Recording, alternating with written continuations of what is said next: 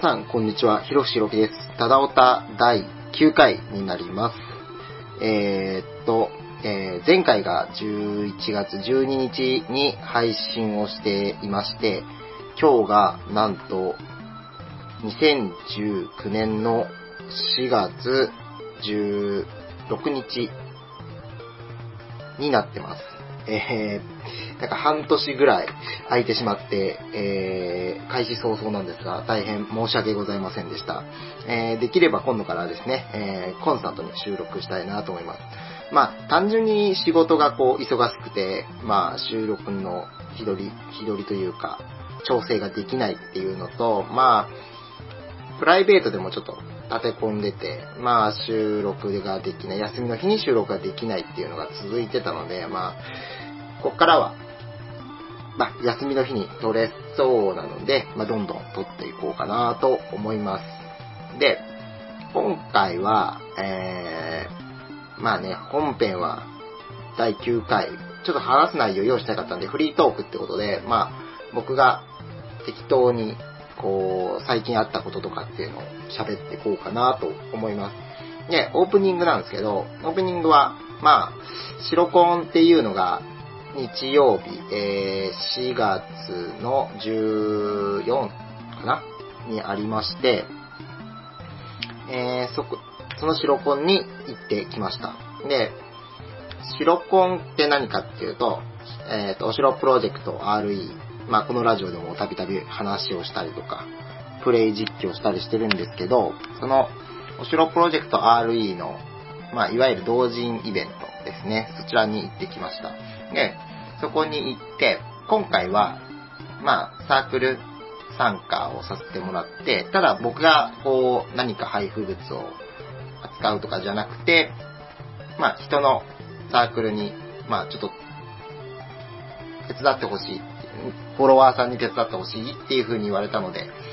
まあそちらの方を手伝ってきました。で、まあ、初めて出す側で出た感想というか、雑感としましては、えー、やっぱり、見に行くっていうのと違って、自分でこう、サークルも回って見に行くっていうのと違って、まあ、向こう側、いわゆるこう、配布物をこう買いに来た方とお話ができるっていうのが、やっぱり大きいところかな。やっぱり自分で話しかけに行く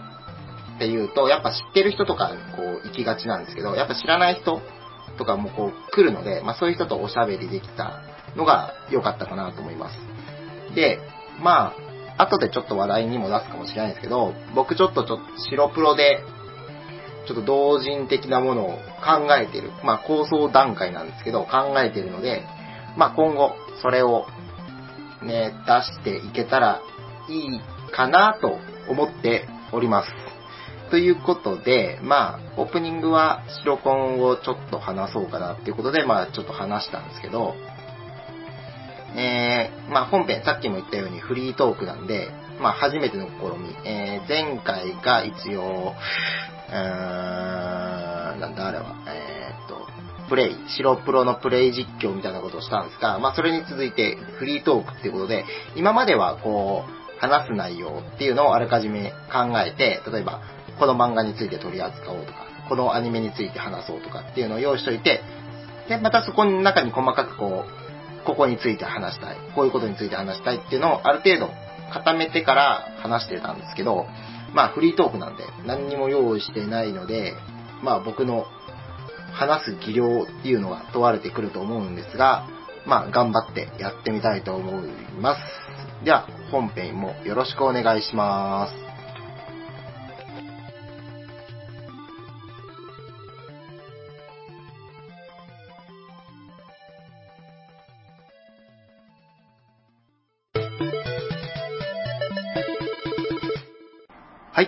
編です。えっ、と、本編、さっきオープニングで話した通り、まあ、フリートークで適当に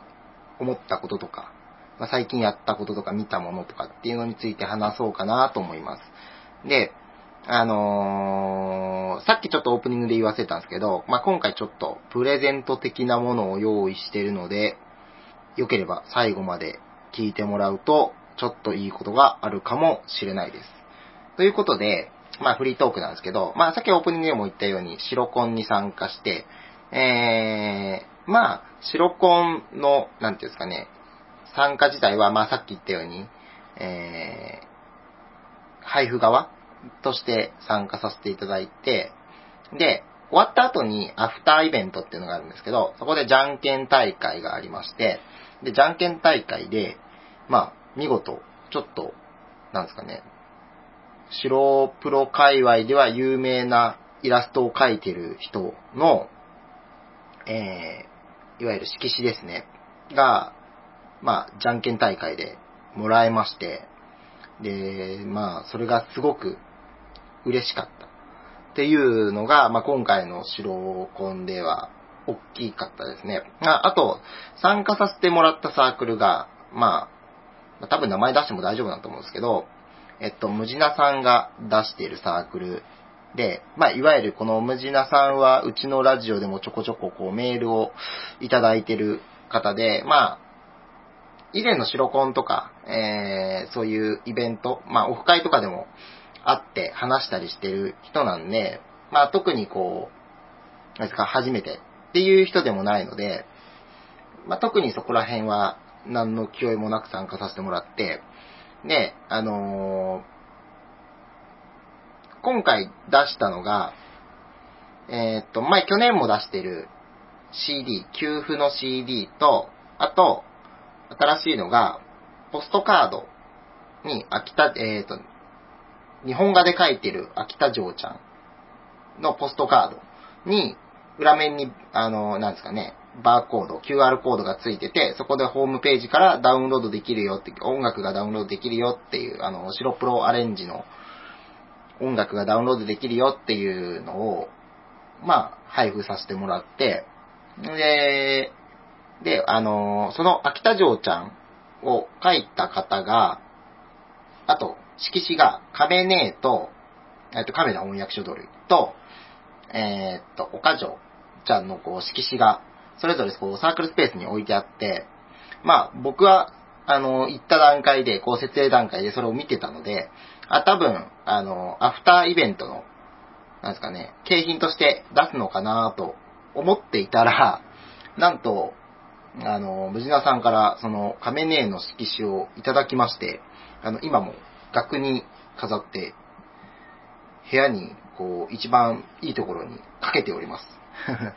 で、まあ、すごい素敵な、あの、イラストなので、まあ、良ければ僕のツイッターのアカウント、で、まあ、写真上げてるので、よかったら見てください。あの、ただの自慢なんですけど、見てください。で、あの、まあ、白コン参加時代はもう3回目で、まあ、じゃんけん大会でこう、今まで勝ったことがなかったので、まあ、今回3回目にして初めて勝てて、しかもまあそれが結構僕が狙ってた色紙が手に入ったので、すごい嬉しかったなと思います。で、白コンが終わってから、えー、オフ会がありまして、で、オフ会なんですけど、もうオフ会は名古屋でやって、まあ、白コンは犬山なんですけど、そこから移動して名古屋でオフ会に参加させてもらって、で、まあ、オフ会はまあ、前のお城祭りの会にも、まあもう前回なんですけど、行ったと思うんですけど、やっぱりこう、いろんな人とこう、話ができるっていうのが一番大きいかなと思います。やっぱりあの、自分の好きな、なんですかね、コンテンツが好きな人が来ているので、やっぱ、なんですかね、もうそこで共通の話題が一つというか、もうあるので、もう大前提として、あの、誰にどんな話、そのコンテンツの話を振っても、話を理解してもらえるっていうのは、やっぱりとてもありがたいことだと思うし、やっぱそういう場を提供してくれた、まあ、主催者の方にはとても感謝してもしきれないところがあるので、まあ、今度ね、まあ、さっきオープニングでもちょっと言ったように、まあ、配布側に回れたらなっていうのがある。やっぱそういう自分が参加して、そういう場を提供してもらったので、まあ、今度は少しでも自分の方からこう、そういう輪を広げる方向に回ってみたいなととても強く思いました。で、まあこれね、あの今まで、ここまでの話はまあ白コンとかも自慢だったんですけど、あのオフ会で、えーっと、10連症状を、えーっとですね、29回か30回かぐらいやりまして、えー、見事に爆死しまして、虹はいっぱい出たんですけど、まあ持ってる子ばっかりで、ほぼほぼ、しかも貫突してる子ばっかり来たので、まあほぼ改築の素材に回すような形になってしまいました。ね、一人新規が来たのが、あのーベルサイユ宮殿が一人新規で来まして、まあ星7新規が一人来たので、まあ良かったかなと思います。で、まだ、こう、ベルサイユ宮殿使ったりとか、特にこう、イベント見たりとかっていうことはしてないので、まああんまり語れないんですけど、まあ見た目がね、まあ可愛らしい子なんで、まあ今後、どんどん使っていこうかなと思います。で、まあ、白プロ関係の話題はこんなとこですかね。で、あのー日が遡るんですけど、えー、2月の17日に、あの、映画を2本見に行きまして、1本が、コードギアス、復活のルルーシュを見に行きまして、で、もう1本が、あのーあれですよ、劇場版のシティハンターを見に行きまして、まあ、結果から言うと、どちらもすごい良かった。で、良かったっていうののベクトルが全く別なんですよね。えーっと、シティハンターは、昔のまんまのシティハンターを、まあ、ちょっと現代っぽくして、ただ、その、なんですか、細かいところは現代っぽいんですけど、やってることはこう、昔のまんまのシティハンターですごい良かった。っていうのがシティハンターの感想なんですけど、コードギアス反逆あ復活のルルーシュは逆で、テレビシリーズとやってることっていうか、なんていうんですかね。うん。まあ、根幹はあんま変わらないですけど、やってることが結構違って、ただ、それでもなおいいっていういうのが、はコードギアスの感想なんですけど、なんかすごい対照的でアニメ映画、まあ良かったなっていうのがあって、で、まあまずシティハンターなんですけど、えーっと、まあ特にネタバレとかはしないんですけど、シティハンターは、もう単純に本当に昔のシティハンターをそのまんま現代っぽくした。例えば、あのーまあ、キャラクターがスマートフォンを持ってたりとか、あと、今までのシティハンターだったら、こう、掲示板に XYZ って書いたと思うんですけど、新宿の掲示板に。それが、あの、デジタル掲示板に変わってて、まあ、それがね、あのーまあ、新しくなってるとか、まあ、あと、新宿の街並みが新しいかなとか、あのー有名な東宝シネマズのゴジラがちょっと出てきたりとか、まあ、そういうところが新しくなっていたんですが、ただやっぱり、この、サイバリョウですね。サイバリョウのかっこよさとか、えーっと、ね、カオルの、あの、いつものハンマーを持って、量を追いかける感じとか、ああいうところが、まあ、昔のまんまで変わってなくて、で、まあ結局、ね、あの、量が、こう、事件を解決するんですけど、まあそういうところもね、まあ、かっこよく決めて変わってないなっていうのがあったのと、まああと、作中で、キャッツアイの3人が出てくるっていうのが結構 CM とかでも使われてたんですけど、まあ、そんながっつり関わってくるわけじゃなくて、まあまあまあ、お助けキャラとしてちょっと出てくるかなぐらいの感じなんで、まあそんなに違和感なく楽しめたかなと思います。で、もう一本が、が、ルルーシュなんですけど、えーっと、まあね、あの、本編、まあ見た人ならわかると思うんですけど、まあなんていうんですかね、こう、いろんなキャラが出てきて、やっぱこう、ね、あの、敵対してたり、仲間だったりしたのが、今度、こっちの敵になって、とか、あの、こいつが裏切ってこっちの仲間になってとかっていうのを結構繰り返すアニメなんですけど、あの、全く今回の映画は、こう、違って、もう、平和になった世の中を崩す、もうなんていうんですかね、敵が出てくるんですけど、まあ、その敵に、今までこう、敵味方、こう、入り乱れてた人たちがこう、ルルーシュが結束して、で、その敵に立ち向かう。まあ基本的にまあルルーシュが立ち向かっていくような形なんですけど、まあ、そこが、こう、今までのコードギアスシリーズと違うなっていうのはあったんですけど、やっぱりあんだけこう、アニメを見てきて、ね、コードギアスも見て、で、なんていうんですかね、うーん、やっぱり好きなキャラとかっていると思うんですよね、あの、コードギアスの中で。まあ、で、それがやっぱ、ね、あの、敵側に敵対しちゃってとかってなると、やっぱ心の中でちょっとね、なんかこう、来るものがあるんですけど、まあそういうのがね、最後ね、こう、今回の映画で、まあ、協力して、っていう感じで、あの、終わってくれたので、まあすごいなんかこう、気持ちよく見れたっていうのはありますね。うん、あんまりこう、なんていうんですかね、見てて、最後こう、複雑な心境にならなくて済むというか、まあ、コードギアスの本編がなんか割とね、最後、ね、なんかこう、残るものがある感じなんですけど、まあ、そういうのがなく、コードギアスが見れるっていうのは、まあ、良かったかな。で、ちょっと話変わるんですけど、あの、ロボットアニメにおいて、僕はあの、ナイトメアフレームのデザインが結構好きで、あの、脚部、人型ロボットの脚部に、あの、ローラーがついてて、それが高速駆動して走るっていう、まあ、いわゆるボトムズとか、あの、まあ、コードギアスのナイトメアフレームとかっていうのがすごい好きで、いわゆる、あの、ガンダムとかだと、まあ、ガンダムにもまあ、いろいろあると思うんですけど、まあ、普通に足、足、足で走ったりとか、まあ、あとは、こう、宇宙船、まあ、なんか、宇宙での戦いだと、が、こう、なんか、ね、ジェットパックみたいなので、こう、飛んだりとかすると思うんですけど、やっぱそういうのじゃなくて、やっぱあの、キャタピラ駆動とまでは言わないんですけど、あの、人型で、かつ足にローラーがついてるっていう、あの、デザイン。まあ、考えた人はもう多分天才だなと思うんですけど、あのデザインがすごい好きだなっていうのはやっぱギアスを見てて、とても思いましたね。で、まあ、ギアスの話はそんなことかな。で、今度ね、また、まあ DVD が公開されてからとかにね、まあネタバレありでね、語っていこうかなと思うんで、まあ楽しみに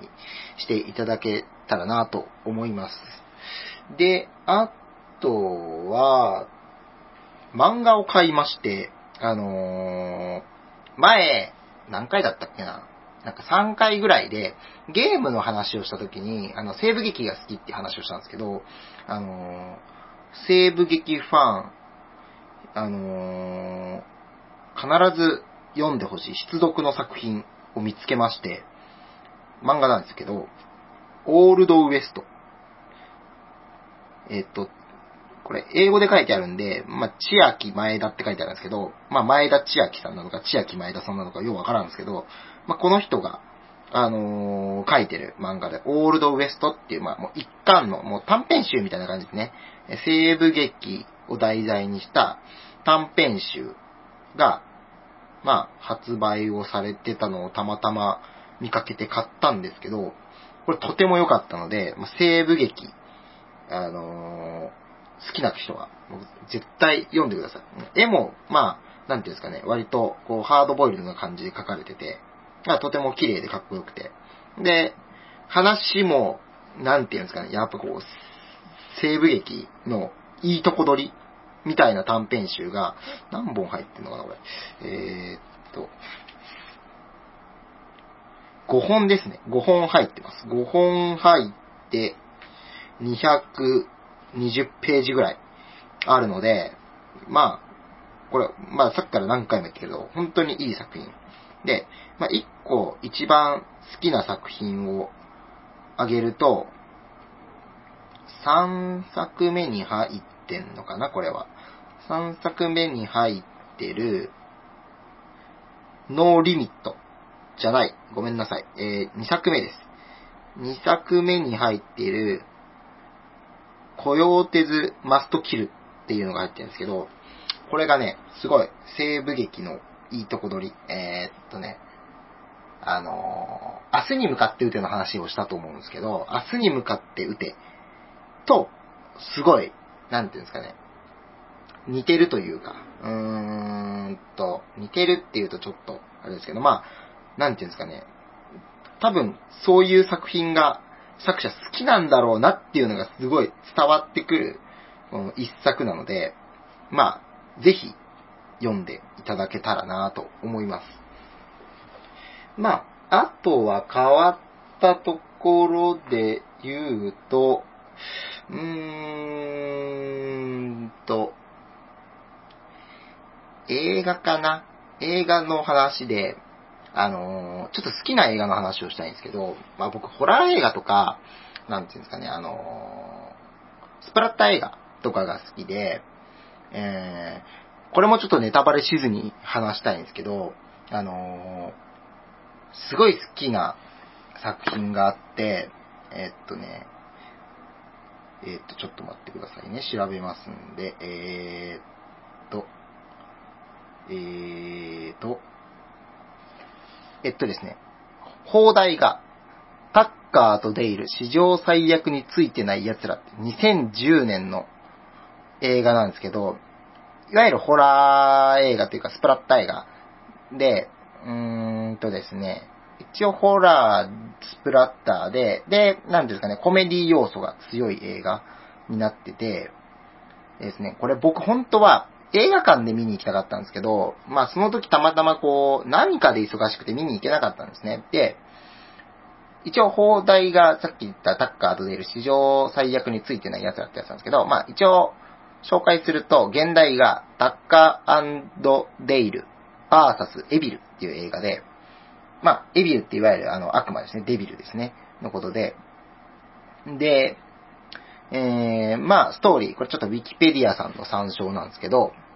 えっと、気のいい中年男。二人組、タッカーとデイルは幼馴染の親友同士。コツコツ貯めた金で、ようやく別荘、かっこ古びた山小屋を手に入れた彼らは、休暇を過ごしにやってくる。ところが、見た目がこわもてなため、近くにキャンプをしに来た大学生グループから、殺人鬼だと勘違いされてしまう。実は、あ実は山荘の立地は20年前にスプラッター映画のような惨殺事件が起きた曰く付きの場所だった。で、まあ、これ以上言うとちょっとまあネタバレになるんで、まあここまでにしておきますけど、えー、っと、で、んなんていうんですかね、えー、っと、すげえ、あのー、まあちょっとグロテスクな描写っていうのはもし、あるんですけど、あ、怖くはないです。あのー、いわゆる、恐怖体験を押し付けてくるような映画ではなくて、まあ、どちらかというと、こう、まあ、不謹慎なジョークに近いような感じの、えー、まあ、人は死ぬんですけど、まあ、面白い感じで死ぬっていうと、まあ、ちょっと語弊があるんですけど、まあ、そういう感じの映画なので、まあ、プラッター苦手だけど、なんかびっくりさせられたり、あの、ちょっと心霊的なものがあると嫌だなっていう人、あの、は、これ、とてもおすすめなので、ぜひ見てほしいです。で、まあ、もうちょっと話しておくと、実はこの大学生グループの、えー、うちの一人が、えー、っと、なんていうんですかね、あの、溺れちゃうんですよね。まあ、ちょっとしたことで。で、それを、このタッカーとデイルっていう、あの、男二人組、中年男二人が助けるんですけど、それを他の大学生のグループの子たちが、あの誘拐された、殺人鬼に誘拐されたぞ、みたいな勘違いをしちゃって、で、その大学生たちは殺人鬼からその溺れた女の子を助けるっていうのと、ね、逆に、あの、なんていうんですかね、あの、タッカーとデイルは、その、助けた時に、大学生たちに、助けたよってね、あの、君の友達溺れたよ、みたいなことを、こう、船の上から話しかけるんですけど、逃げられちゃうんですね。で、あいつらは、あの、なんですか、友達を見捨てて、逃げた自殺志願者グループななんじゃないのかみたいな勘違い、まあ、お互いにこう勘違いしてしまう。で、殺し合いが起きるみたいな話の内容なんですけど、うん、すごい面白いし、最後ちょっとしたどんでん返しみたいのがあるし、で、まあ、とてもいい映画なので、できれば見てほしいかなと思います。まあちょっとグロテスクなのね、シーンがさっきみたいに多いので、ちょっとグロテスクなものが苦手だなっていう方はちょっと控えてもらえればいいかなと思うんで、よければ見てみてください。あと、そういったホラー映画的な作品というか、その、ホラーコメディみたいな作品で、えー、っとですね、えっとですね、ゾンビワールドへようこそっていう映画があるんですけど、これは2016年6月3日の作品。えー、まあ、これが公開なのかな？公開日の作品で、これもね、とても面白いので、ぜひ見てほしいんですけど、えー、っとね、これもまあ、内容としては、えー、っと、さっきのタッカーとデイルと一緒で、ホラースプラッターみたいな感じの映画で、まあ、これもね、すっごい笑えるので、ぜひ見てほしい。で、なんて言うんすかね、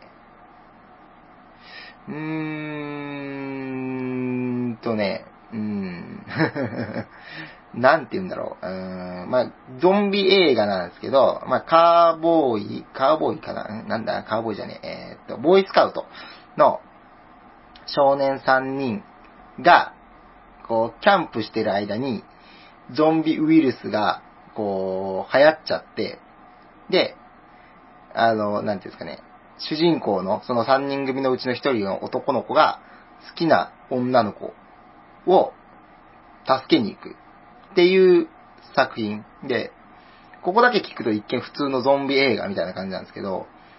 もうね、あの、そのボーイスカウト3人がもう冴えないんですよね。もうやたら冴えない3人で、もう主人公の子はもう優しくて正義感溢れるんですけど、まああんまりイケてない子。で、その友達にちょっと太っちょの子がいるんですけど、まあ、彼がこう、ボーイスカウト一筋みたいな男の子、で、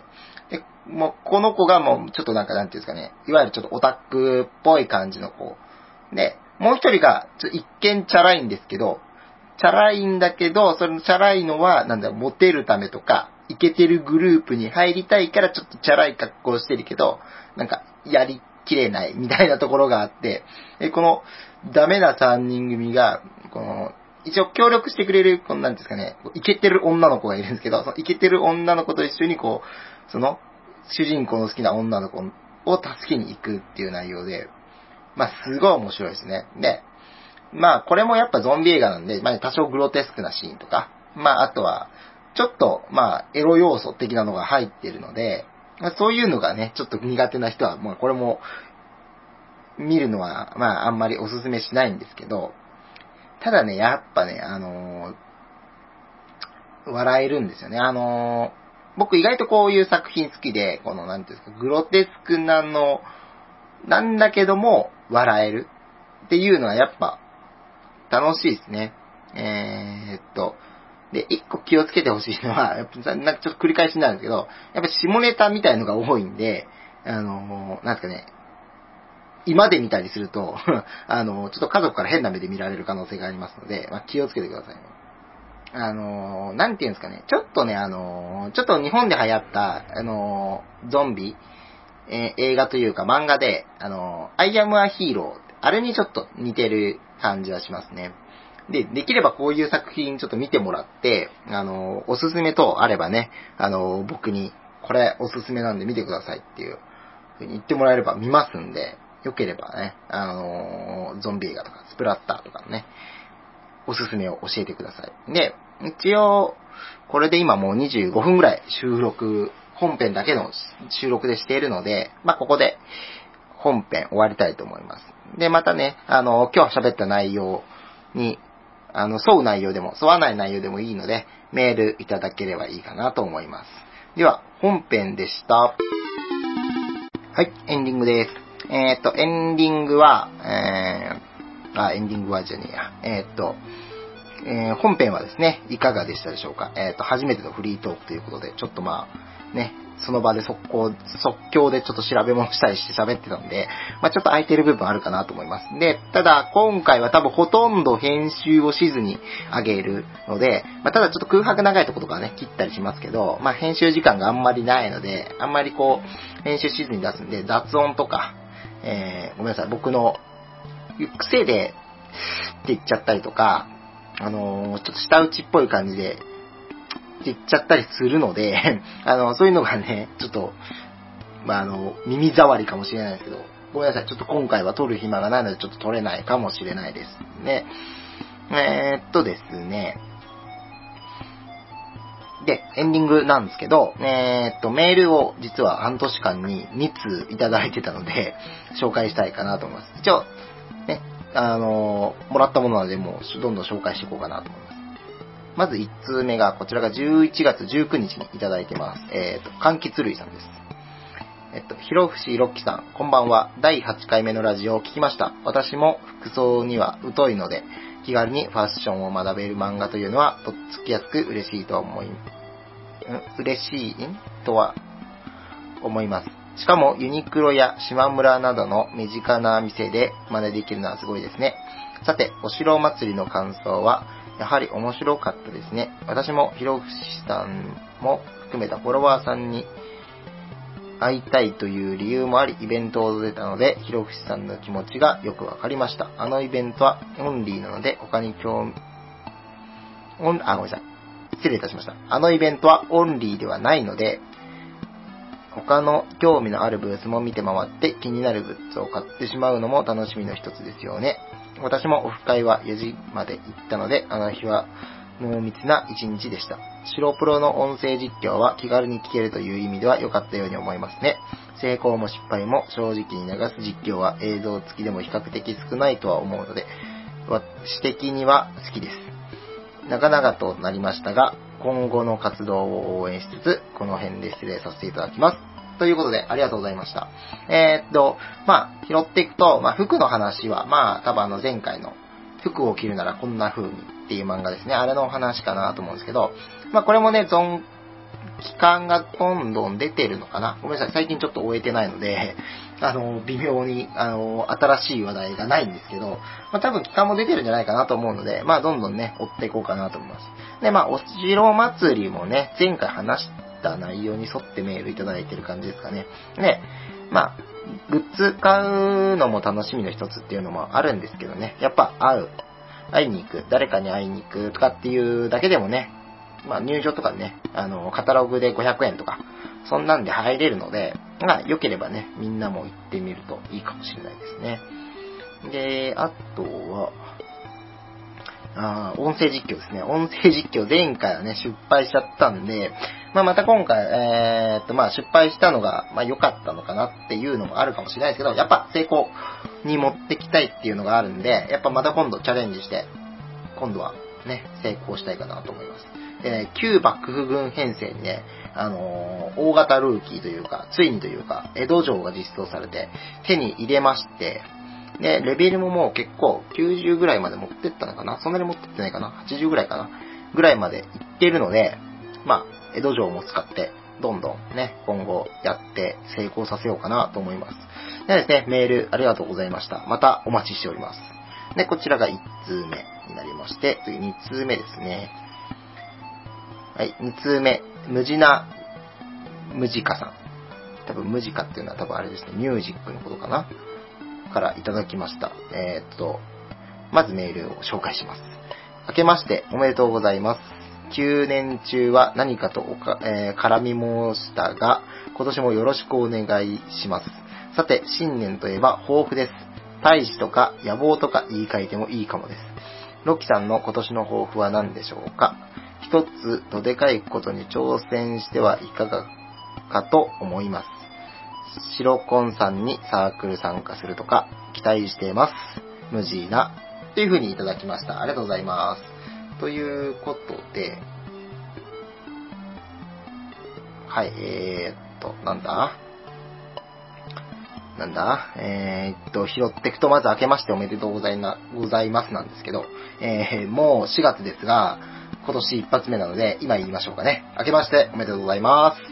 えー、今年の抱負ということで、一応ね、なんかね、あげてもらってんのが、シロコンさんにサークル参加するとかって書いてありますけど、えー、おとつい終わりました。すいません、出てないです。えー、これね、多分僕が、まあ、なんですかね、ちょっとお、えー、忘年会？えーと、ムジナさんとかと忘年会をやった時に、えー、ちょっとね、あの、ムジナさんにね、そういう話をしたんですよね。えっと、ムジナさん、あの、ボードでも言ったように、あの CD を配布してたっていう経緯があったので、僕もちょっと考えてるのが、その CD 方面のことだったので、まあ、どんなもん経費がかかるのかなとか、えー、と、どういう段取りを踏んでやったのかなっていうのが気になったので、そういう話をしました、ムジナさんと。で、多分それについて、あの、サークル参加、白コンで、やれよ、みたいなことでメールもらったと思うんですけど、すいません、間に合ってないです。あのー放送がね、できてないのにね、こんなサークル参加のね、配布物ができるかっていうね、のがあるかもしれないですけど、まあ、えー、まあね、今後ね、やっていこうかなと思うんで、まあ、目標とは言わずに、えー、逃げ道を作って、ちょこちょことやっていきたいと思います。はい。えー、と、今年の抱負は、1ヶ月に1回は配信することです。すいません。ということでね、あの、メールありがとうございました。ちなみにメールはですね、1月の5日にもらってます。ね、新年早々もらってね、本当は新年早々読みたかったんですけどね、なかなか時間が取れなくてね、今更ですがね、申し訳ございません。ということでね、2通メールいただいてます。で、ここからが本題というか、えー、まあ、メールが本題じゃないのかっていうと、ちょっとこう、えっ、とね、メールいただいた人にね、ちょっと申し訳ないですけど、まあ、ちょっと本題というか、えっと前回話した新コーナーですね、えっと、お菓子チャレンジカッコ仮が、えっと、もう、コーナー名が決ら決まりまして、えっと、えっと、ロキのトライワンズラックという風に決まりました。で、トライワンズラックってどういうことかっていうと、英語で運試しですね。で、お菓子チャレンジだと、お菓子、まあ前回言ったのはなんか駄菓子買ってきて、で、そこの当たりが出た分だけ応募者に、あの、応募してくれた人になんか送ろうかなみたいな話だったんですけど、それちょっとやめて、まあ何でもいいから運試しをして、で、結果次第で誰かにプレゼントをする。で、前回の話だと、なんだろう、その、なんだろう、えーっと、次？次の回までの、その、なんだろう、運試しをした次の回までのメールで、当たる人決めるよっていう話をしたと思うんですけど、そうじゃなくて、えーっと、もらったメールの中から、その、収録日の前よりもらったメールの中から、選んで当てます。えーつまり、なんだろう。例えば、今回、えーやるとするなら、今回やるなら、例えば前回までの、今、今読んだ2名の方で当選します、みたいな感じで、や、やる形を取ろうかなと思います。ごめんなさい、ちょっと説明が下手で申し訳ないですけど。なんで、例えば、第10回で、このチャレンジやるよ、えっ、と、運試しチャレンジやるよってなったら、今の9回終わってから、10回が配信される間の中の人から、当選者が決まる形を取ろうかなと思うので、えーそういう形、にルールが変更されるので、よろしくお願いします。えーっと、で、まあ、今言ってる内容がね、ちょっとわかんねえってことであれば、うん、なんだろう、番組の、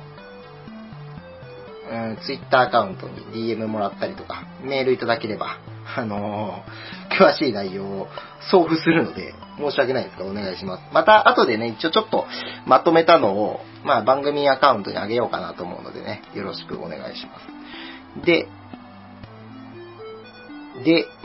こっからが本当に真の、あのーなんだろう、真の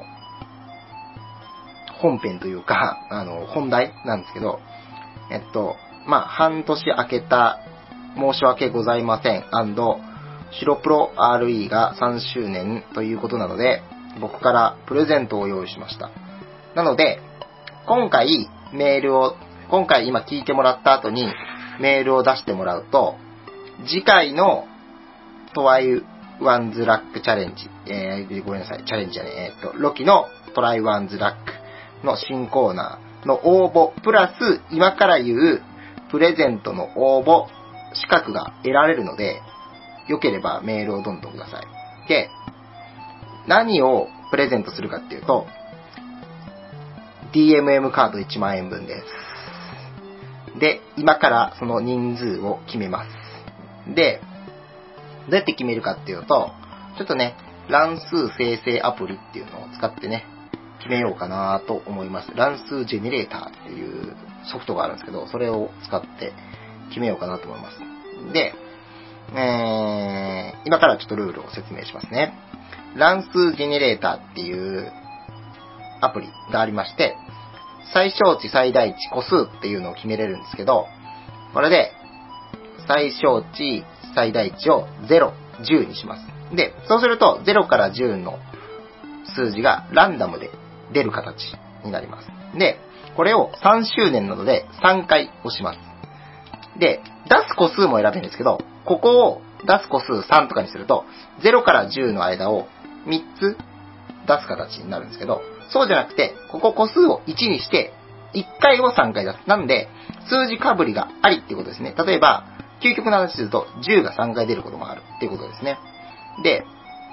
これでやろうかなと思います。で、人数はどういう風に決めるかっていうと、今から言いますね。0か10が出た場合は、3回やるんですけど、3回の中で、えー、っとね、グレードがどんどん上がっていきますね。で、まず一番最低グレード、0か10しか出ない。つまり、03回、13回、もしくは0か10で3回っていうのが出た場合は、僕がもらいます。